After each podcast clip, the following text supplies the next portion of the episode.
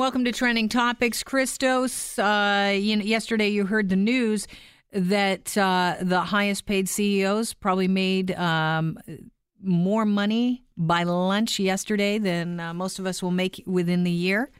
Uh, the CBC is now reporting uh, this is interesting. Lost in Tuesday's news that Canada's top 100 top paid CEOs made 193 times what the average worker did in 2015. The fact that only two members of that elite uh, club are women was lost in that story.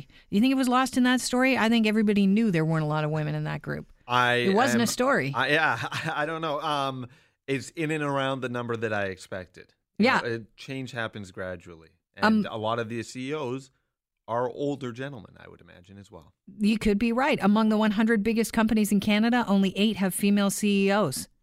And that apparently, the numbers don't look any better when executive roles such as chief financial officers or chief technology officers are included.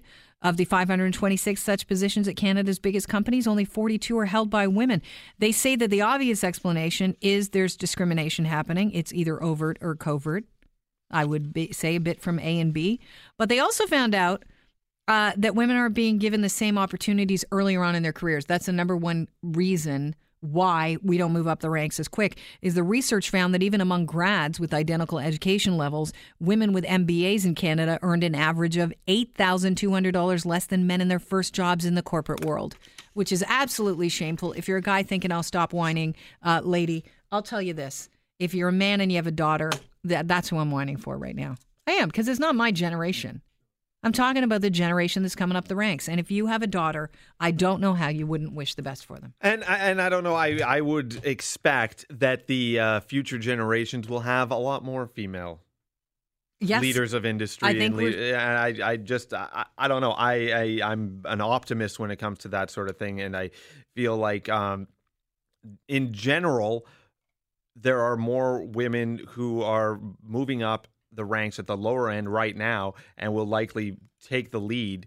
Uh, in the future, especially when you you look at some of the uh, the reluctance of young boys to really mm, take take their place in the business world as well. I think women are hungrier now than they were in the past, and I think men are not as hungry in the current generation, in Really? the millennial generation. You Given so, for eh? hey, what I look at, just sort of Hmm. anecdotally in my own generation, that's what I see. The other thing, though, the one tripping point that will always be there for women is they tend to be the ones that are going to take off time to look after children. So if if uh, if a career and children are on your list of things to do, uh, you're going to be held back by that, just given the fact that you're taking some time out.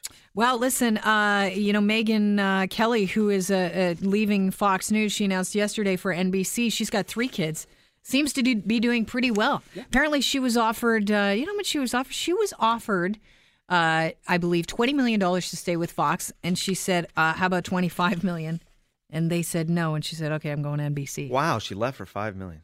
She she she she, 'cause she wanted a ten million dollar raise. They were only going to give her a five million dollar raise. Good for her. She was in huge demand after uh, you know she had that run in with Trump. And it's quite possible that she wo- would not have been in that much demand if it if it wasn't for what Trump gave her, basically in the not- in notoriety. Well, you know what though, and that's interesting that you say that. What Trump gave her because it's how she handled Mm-hmm. That's true. uh, what was presented to her And- was what that- made her re- people stand up and realize, you know, Megyn Kelly's pretty good at what she does. She's a smart person. I almost said smart cookie, and I realized that's absolutely disgusting. That it would even enter my mind. How's that for programming? But sh- I I would I would think that that's a good lesson for men and women to take advantage of the moments that they have. yes, absolutely. Uh, Omarosa is definitely taking advantage of the moment she has. I remember Omarosa. Yeah. Was she the first season of The Apprentice? Yes, Something like that. she was on The Apprentice. She gained prominence after she served nine weeks as a contestant in the, on The Apprentice before uh, he fired her.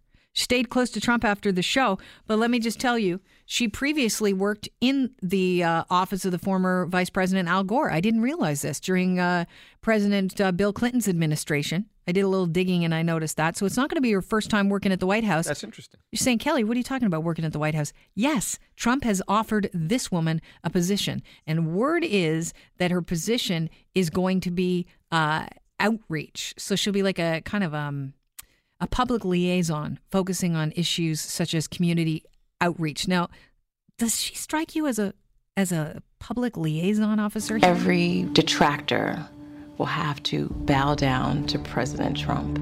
It's everyone who's ever doubted Donald, whoever disagreed, whoever challenged him.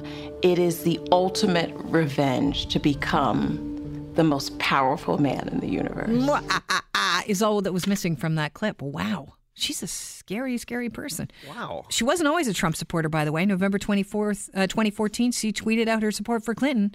I'm ready for you, Hillary. I'm ready for Hillary. Are you? Hashtag Hillary 2016. So is he getting his revenge on her?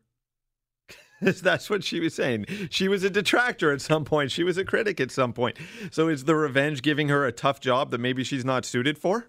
Uh, it's an interesting theory, Chris. I like the way your mind works. That's interesting. Hey, by the way, uh, you know, if you're one of those people that say to yourself on a daily basis, "How is this real?" When you know that uh, Donald Trump is president elect of the United States, I know people get upset every time I say that, but there are some of us that go, "Is this really going on? Is it, Donald Trump is he really going to be the, the president of uh, the USA?" Yes, I know it's true. It has to. I have to come to grips with it. It's a reality, but a lot of people are saying that the media was responsible and the exit and the polls that they did. You know, I think definitely media was responsible and has some responsibility in Trump being elected because they, you know, said for so long that Clinton would win by a landslide. And when I talked to some American friends of mine that didn't vote, that live in Canada, and they didn't vote because they said, well, I thought she had it sewn up. I mean, that's what we were hearing. For this reason, one of France's most popular newspapers is deciding to take a radical stance. They are going to stop commissioning opinion polls altogether ahead of this year's presidential election. They're going to focus instead on proximity and on the ground reporting. Yep, good old fashioned reporters out there asking people ahead of the elections how they're going to vote and why they're going to vote that way. I hate exit polls, Chris. I don't even like reporting on how things are going in the East in Canada before polls close in the West because it gives someone an unfair advantage to run out to the polls and vote for who they want to win. Yeah, a little bit in a, in a certain extent, but there's just, just uh, I think in Canada especially, there's so many people tied up between that corridor along the 401 between Montreal and uh, Toronto that it's pretty much all already decided and tied up. Well, it's interesting. So the uh, French presidential elections will run in two legs in April and May, and uh, they will not be dealing with opinion polls. So that could be a first, and we'll yeah. see how many people follow suit. And because because those opinion poll stories can sort of wag the dog on you, whereas it's it's you're sort of chasing you're you're you're chasing a false story in a lot of cases.